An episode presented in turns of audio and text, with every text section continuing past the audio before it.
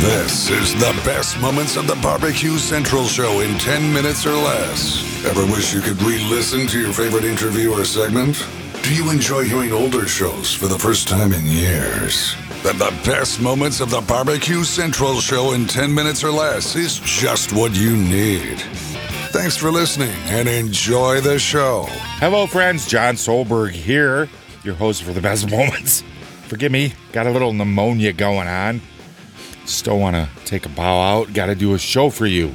It's important. I can get through it. I'm going to get through this ad read and introduce the show. Happy to tell you today's show is brought to you by The Butcher Shoppe, purveyors of 100% Australian non crossbred Wylarah 9 Plus briskets that are always handpicked just for you. The Butcher Shoppe has been retailing the finest meats for more than 15 years. Every week, they're shipping out competition quality meats to many of the biggest teams in the competition scene across the nation. Simply put, teams who use the Butcher Shoppe win, and they win often.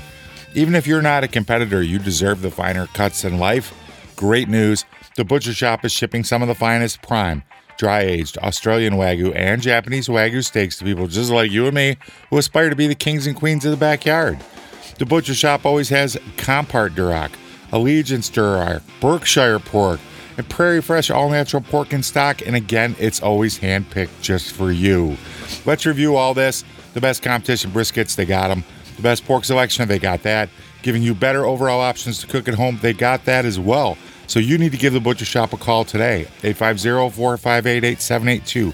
That's 850 458 8782. You mentioned the Barbecue Central show. They're giving you 10% off your entire order each and every time. The Butcher Shoppe, home of the 100% Australian non crossbred Wylarah 9 Plus biscuits. And today we're going to go back to this really weird show I found. It's like a KCBS infomercial, but there's more. I'll just let Greg get right into it here. As promised, uh, joining me right now, he is a uh, member of the KCBS board that is called the Kansas City Barbecue Society. And I say that for people, I know there's a majority of my listening audience that actually knows what that is. Uh, but then there is the other portion of my audience who is uh, in the beginning stages of grilling, in the beginning stages of smoking, and they probably have no idea that the KCBS exists. So that's why we have Merl Whitebook on right now. Merl, thanks for uh, joining me and welcome to the Barbecue Central Show. Good evening, Greg, and good evening to all of uh, your viewers and uh, those who are cooking in the backyard and just starting to smoke. We want them to know that they're welcome. We hope that they'll look up uh, Kansas City Barbecue Society at kcbs.us, our website. Uh, we have cooking classes, we have certified judges classes, and there are events all over the country. Uh, look up an event close to you and come and, and see what the fun's all about, and pretty soon you'll be a member and joining us. Well, I guess this interview's over. no, oh, I was supposed to wait. Merl, uh, before we actually get into more of the inner workings of the KCBS, can you tell us, you know, briefly a little bit about yourself and how you kind of became interested in the world of barbecue?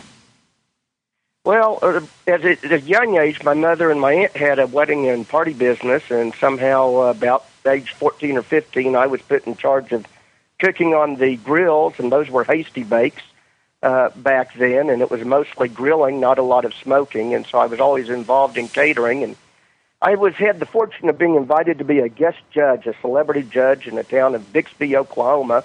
I knew nothing about it, and uh, they sent me about a six page guide to judging a KCBS contest and asking me to read it and send back an affidavit that I had read it and studied it and would abide by it.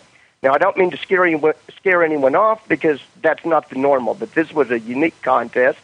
I read it and I went. My wife went to the cook off with me, and we had the most incredible experiences uh, and the most incredible competition food I had ever tasted. And I came out of the judging tent and looked at my wife and I said, We have to do this. Two weeks later, we traveled to the closest certified barbecue judging school that we could find. We became certified judges and began planning our trips and vacations to where contests were. And now I'm on the board of Kansas City Barbecue Society. Uh, I have the privilege of training certified barbecue judges all over the country, and my wife and I travel and uh, all over the western half of the United States uh, as contest representatives, helping organizers put on incredible events. And uh, if we're not there, one of our many contest representatives who are trained to run our contest and sanction them will be all over the United States running about 250 or more contests this summer.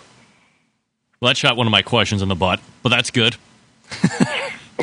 now, I mean, people really have no idea that, and I mean, you know, more of the novice end. People have no idea that there's actually these type of societies, these type of associations out there, and that there's a subculture of us Q heads and, and grillers out there that actually go to events and become really infected and addicted to this whole uh, lifestyle, this whole subculture. Well, it's not only about food, it's about the families that are there and the friendships and lifelong. Once you start going to a few contests, uh, it's very addictive, and the the friendships and the knowledge and the sharing. When I run cooks meetings, which is held at every contest, uh, usually on Friday night if the competition's on Saturday. Uh, one of the things we do is we talk to the new cooks about mentoring, and that the experienced judges want to share their ideas and their techniques. Now, they're not going to tell you everything, but they are there, and it's part of our creed that we want to encourage cooking. Uh, we want to become America's barbecue experts, and therefore it is within what we do that we want to help bring up the backyard cook, the competition person who came out for the very first time, and just wants to learn how to become a better cook. We're there for them, and we do share our experiences and it becomes very contagious, and uh, very soon you'll be over involved in this sport.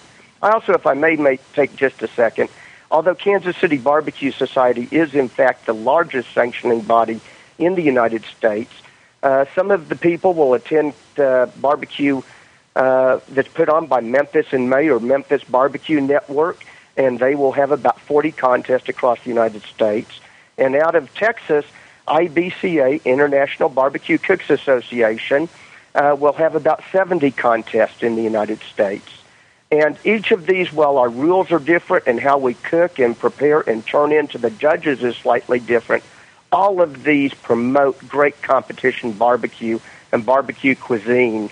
And if you have an opportunity, please attend one of those sanctioned cook-offs. And I'll throw in because uh, I'm a big Florida Barbecue Association mark. I'll throw in the FBA as well. They're another sanctioning body that's growing that you know does their own thing. They're completely separate from all the aforementioned that uh, you said. But again, uh, competition barbecue, and uh, again another sanctioning body that's growing from Florida into the surrounding states. You're very correct on that, and we welcome anything that helps promote barbecue as a sport is good for all of us. So we've mentioned KCBS here, you know, a handful of times already. Can you give us a little background about Kansas City Barbecue Society, Barbecue Society, how long it's been around, and why it was started? You want to go find out what Merl Whitebook has to say because it just keeps getting better and better. And then he talks about his wife who was elected to the board and how the, the board and members are trying to oust his wife who was elected to the board and just a little microcosm of how sometimes things don't really change. Even the more they change, the more they stay the same. This could be a whole mini series. I'm still thinking about doing it. But I encourage you to go back to the link in today's show notes, listen to the rest of this episode, let me know what you think. And until next time, thanks for listening uh, through my sickness. Didn't want to let you down. And until next time on the best moments of the Barbecue Central Show in 10 minutes or less, I'm your host, Jon Solberg. I look forward to talking to you again soon.